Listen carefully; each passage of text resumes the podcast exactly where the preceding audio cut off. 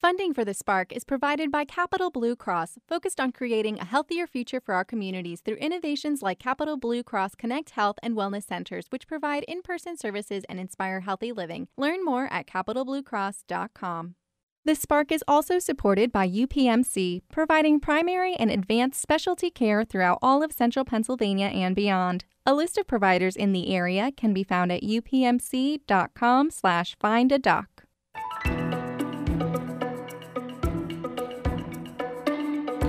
Welcome back to The Spark. I'm Anaya Fulkin. For the first time, the Harrisburg Fringe Festival, that is known by its tagline, Do Something Weird, is coming to town. On The Spark today, we'll learn what a Fringe Festival is and how art is used during these events to break down barriers and limitations.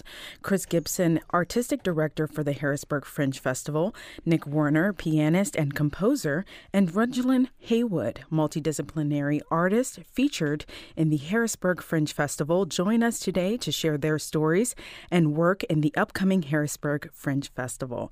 Chris, Nick, and Regelin, thank you all so much for joining us today. Mm-hmm. Thank, Thank you. you. Thanks for having us. So, Chris, places all over the world have Fringe festivals, but for those who aren't familiar with this, what is a Fringe festival? Um, it, it, really depends on the festival itself, but the original festival started in 1947 in Edinburgh, Scotland. That festival is still running to this day, and it is now the largest arts festival in the world. It takes over the entire city of Edinburgh every August, and you'll see everything from um, theater to music to dance. It's a multidisciplinary festival festival. Um, in Canada, there is a Canadian Association of Fringe Festivals that defines what a fringe festival is. We don't really have uh, a, a, unified. Um, uh, uh, version of that in the states, so there's a little bit of fluctuation from from state to state or city to city as what a festival is. Um, but we're really basing ours on the Orlando Fringe. I produced that uh, for about four years, and it is now the longest running oldest and biggest fringe festival in the United States. Mm. And the tenants that make up uh, the Canadian Association of Fringe Festivals and the Orlando Fringe and what will be uh, Harrisburg Fringe as well are that we are uh, non juried, meaning there's no panel that decides what artists are good enough to be in. We artists are accepted on a first come, first served basis. It's uncensored. There are absolutely no boundaries on what kind of art the artist can present. The only thing that we ask is that the artists provide us with content warnings so our audience knows what they're getting into. Um, and then 100% of the ticket sales go directly to the artists. So it's those three things unjuried, uncensored, and 100% of the ticket sales go to the artists that creates an atmosphere that empowers artists to create art without boundaries. And it also uh, encourages audiences and business partners to be adventurous. You said 100% of the ticket sales go to the artists, and all artists that sign up to be a part are accepted. Yes. What makes something like that possible for the Harrisburg Fringe Festival? Well, uh, as the Fringe itself is uh, an organization that uh, it, empowers artists through uh, creating logistical possibilities. Okay, so some of the things that prevent um, emerging artists from getting their work out there is lack of funds uh, to secure a venue space, lack of funds to pay um, technicians, and lack of funds and, and, and marketing ability to draw an audience. So those are the sort of infrastructure things that the Fringe provides for these artists. So we, as an organization, work with um, local venues such as Open Stage, Gamut Theater Company, um, Midtown Cinema, Susquehanna Art Museum, Ni- Naisi Gallery, uh, Millworks. You know, we work with these different organizations that support art or their businesses about art, and we make those connections and provide these artists with venues that can showcase their work without them having to go out and make these connections. We also um, uh, sort of set the ticket limit, uh, ticket prices at a certain limit. Uh, it's never more than ten dollars, and that allows our audience and encourages our audience to see as many shows as possible. And um, then we provide the technicians. Um, and we provide the marketing that will create a critical mass of audience that is drawn to the festival, and then it's up to the artists to pull from that audience. And one of the ways that I encourage that as a producing artistic director is to encourage the artists to get their work out of the theater and onto the street and busking and and uh, and really show uh, this group of people that we've amassed that their product is the one that they want to go see. Talk to me a little bit about the Harrisburg Fringe Festival in particular and what it will consist of, and why it was necessary for the event to take place in Harrisburg right now. Um, so, uh, the reason it's necessary for it to take place right now is because fringe festivals really celebrate. Um, it, it, will be an international festival eventually. Um, there is an international circus of art, circuit of artists that uh, go to you know Edinburgh and in Canada and all over the United States but they're always commingling with the local artists in that city. And wh- why it's necessary for Harrisburg now, and we were just talking about this in the green room, is that um, we're a community. Harrisburg is a community, and there's n- nobody needs to convince people that Broadway shows are, are, worthwhile. As a matter of fact, we tend to deify national shows and, and Broadway type scale, mm-hmm. and we tend to ignore the fact that here within our own communities, whether it's Harrisburg or whether it's uh, a, a, you know a city in backward you know uh, backwater Ohio or mm-hmm. down in the uh, you know in New Orleans, there's always culture in that community. And often uh, times it's overlooked or looked down mm. upon because it's local. And we're trying to do the exact opposite. It's necessary for people to understand who live in Harrisburg that we are a community that includes incredible artists of all disciplines. And the Fringe Festival is going to prove that because it, we're not going to have a hard time finding artists. I guarantee you mm-hmm. that. Uh, we've got the talent here in this town and we want to showcase it. And we want the people who live in Harrisburg to take pride in the fact yes. that they have these artists in their community. So, what the festival will ultimately will start as, we have to start small. We can't there are big festivals. We're not going to be that right off the bat. We're going to start off as a four day festival. It'll run um, in uh, in June, and it'll be a Thursday, Friday, Saturday, Sunday festival. We'll have a handful of venues. We're still securing which ones we're going to have, and, and but we will present uh, film, theater, dance, music, puppetry, any kind of uh, art that you can um, imagine will all be showcased, and they'll all be um, uh, cost affordable for the audience and they will all we, we present these artists with an opportunity to look at how many seats are in their venue how many how much can they sell a ticket for and to make a budget to figure out how much money they can make doing this. This is about artists making money Period. Your challenge to your artists and the audience is to do something weird. Yes. Create art without boundaries and support locally created art. Mm-hmm. What are some weird things that your artists may do on stage and how do you encourage the audience to participate? Everything my artists do on stage is weird. And it's beautiful and it's and it's amazing. Um, yeah for example, at um, we did a, a, Fringe in a Day festival at uh, in August at, at Gamut Theater, and we gathered um, uh, ten um, groups of artists, and we gave them 24 hours to create a, an original piece based on a theme. And some of the stuff that came out of it, Nick created a uh, sort of a political war cry. yeah, yeah, sort of like a protest song. Yes, yeah. uh, Reg created this beautiful, uplifting combination of dance and music and meditation. Um, we had an improvisational comedian who played Eve in the Garden of Adam and Eve, and wide variety. Was, it was natural. She was uh, she was uh, period appropriate in yes. her clothing, uh, which was weird, you know, for some people. But we also had uh, amazing hip hop. Yes. We had uh, an original uh, play that was funny and political. Um, we had several Film. dance pieces that were uh, sort of uh, abstract. Mm-hmm. Um, we had one band that, um, well, one filmmaker created a film and had a band live on stage improvising a score yeah. for the film. Oh and then gosh. the actors in the film walked off the screen onto the stage. It was, I mean, these people created this in 24, 24 hours. hours. Yeah. Yeah. Exceptional. Yeah. Chris, in a previous conversation we had, you said on stage your artists are working through the limitations and the hurdles that society may present them with. Mm. So, what are some examples of those? Um, I, have already sort of listed, you know, the uh, monetary. Uh, yes. roadblocks that actor or that uh, performers run into. But I, will pass that on to Reg. Reg, what, what kind of uh, What kind of roadblocks do you find uh, as an artist? Um, financially, that's probably the number one. Um, also, speaking not only to the systemic things that can block an artist, but also our own selves, mm-hmm. getting out of our own way, out of our own heads to put art out there, you know, to actually press the button, to actually share your content. Mm-hmm.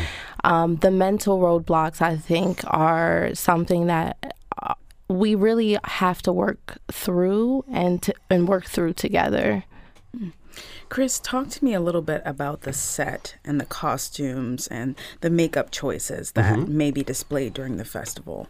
Uh, that will be up to the artists. Um, again, we don't put any sort of um, restrictions or um, uh, we, we uh, on what artists can produce. So you've got a festival where the ticket prices are low, and um, the time frame on your run time is is short, and these are being produced by artists. So you, what you're probably not going to see, at least in the in the early years, is grandiose spectacle. You know what I mean? This is going to be probably more lo-fi, uh, self-produced, um, and again, you can look at that with a sort of um, looking down your nose at that type of art, or you can understand that that's where art starts and that's mm-hmm. where it mm-hmm. comes from and seeing things in its roughest yeah. uh, earliest stages is a privilege um, it's a privilege yeah, yeah and it's exciting you know yeah. what i mean so um, you know you, you you can expect to see puppetry you can expect to see um, uh, dance um, you can expect to see uh, theater and uh, films that are made locally with a local mind and and I, I don't want to sell my artist short because you know what you might actually yeah. see some some grand spectacle some yeah. grand spectacle you know I don't want to sell them short but it's it's true it's like the, we're not there are artists in Harrisburg that don't need the fringe Mm-hmm. because they are established. Mm-hmm. You know what I mean? They know how to make yeah. Uh, their but they come out because they want to showcase their art locally. Absolutely, or, and support emerging. Yes, or there's a supportive. different field. Like I'm a music director in theater, and I have a I do that a lot. Yeah. yeah. But I don't have an avenue for original music that much. Yes. So this offers that. Yeah. Mm. Reglin, talk to me a little bit about the different kinds of art that you produce.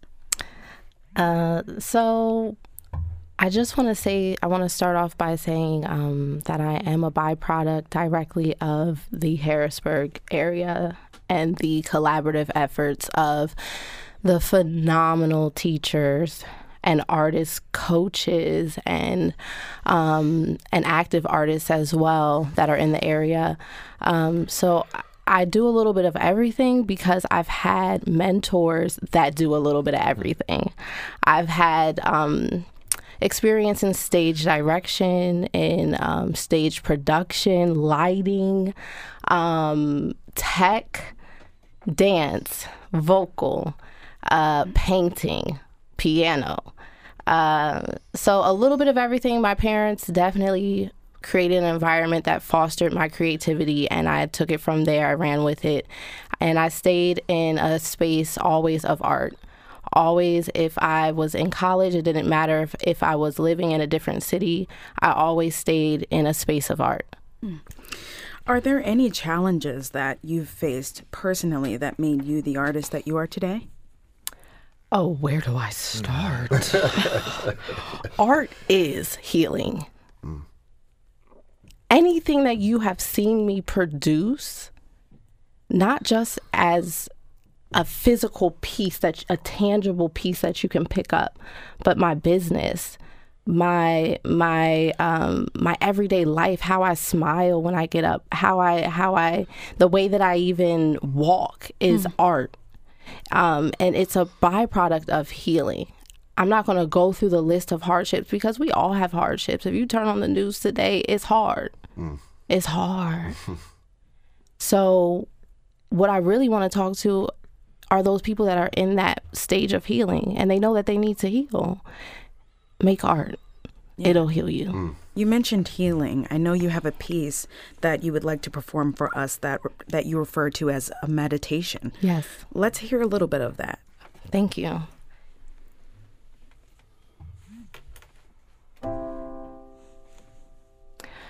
I am divine.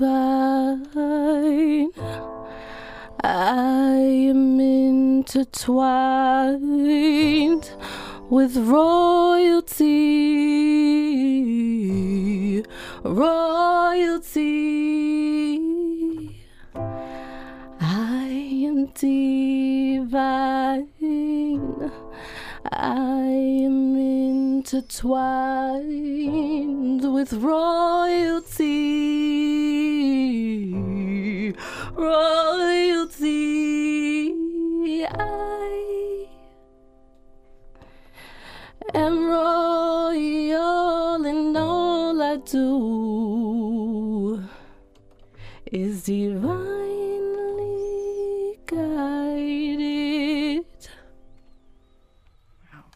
We just listened to a meditation by Reglin Haywood. Thank you so much for sharing that with us.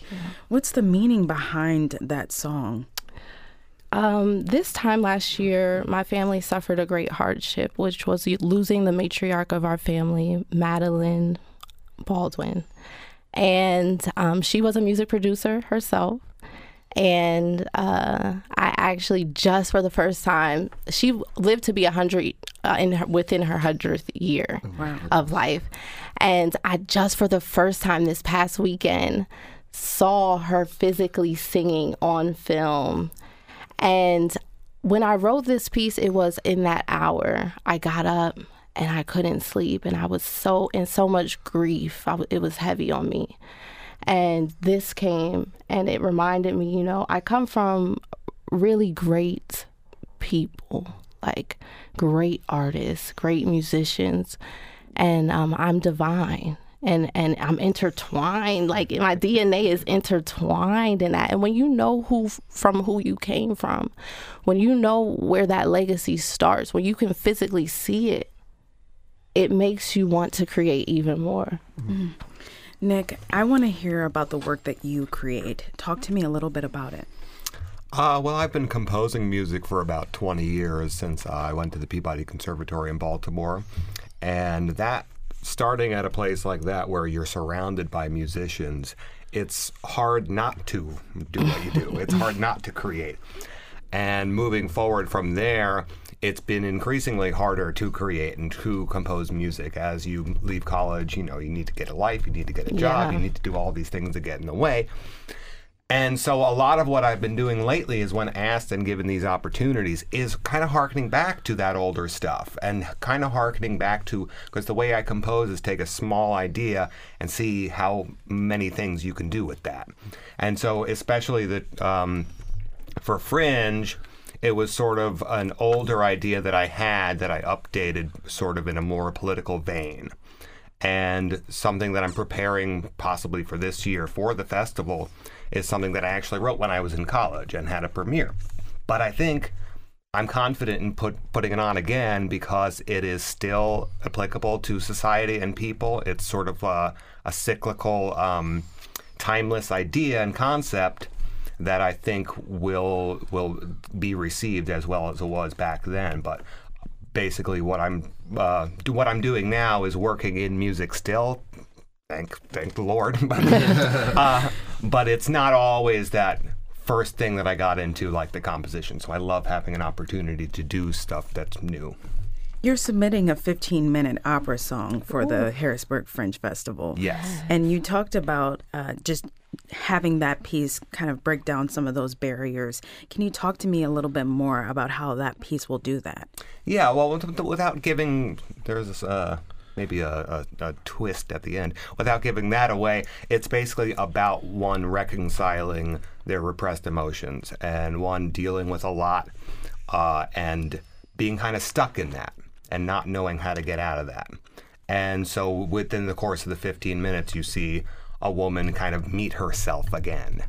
And through what the hardships she's uh, been dealing with, she ends up not really being able to deal with it. And I think that's a story that we all can bring us together and being like, we're kind of all in this together. Mm. Regelin, we just talked about uh, how he's using his work, Nick is using mm. his work to break down societal barriers. In your song that you just uh, shared with us just now, mm-hmm. how does that break down any societal barriers? Um, I believe that self love and um, going inward with yourself is actually a very radical thing to do in this day and age.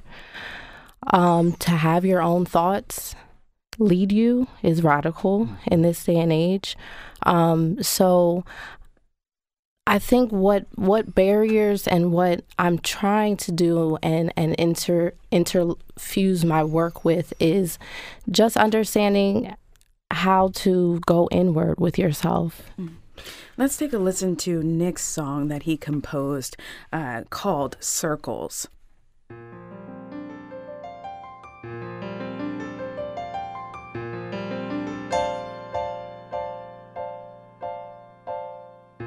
To darkness, out of darkness makes no difference in the mind. Not happy, don't worry, find the reason for your birth. End it all with kindness now. Speak your truth to all our kind. Strength of spirit, shield you always. We just listened to a song called Circles performed by Stacy and Nick Werner. Wow. Wow. So tell me a little bit about how people can get information about the Harrisburg Fringe Festival if interested. Oh, absolutely. Go to hbgfringe.com. Um, obviously, uh, join us on social media. We're on uh, Facebook and Instagram, and uh, we will be producing um, events throughout the year uh, that people can participate in. One thing we will be looking for is a large amount of volunteers that help us make this festival work. It's been a pleasure speaking with all of you today. Thank, Thank you, you, all so much. Thank you. Thank, Thank you. you. Learn more about today's topics at witf.org slash the spark or make your suggestions for topics to the spark at witf.org. I'm Anaya Fulkin. Have yourself a great day.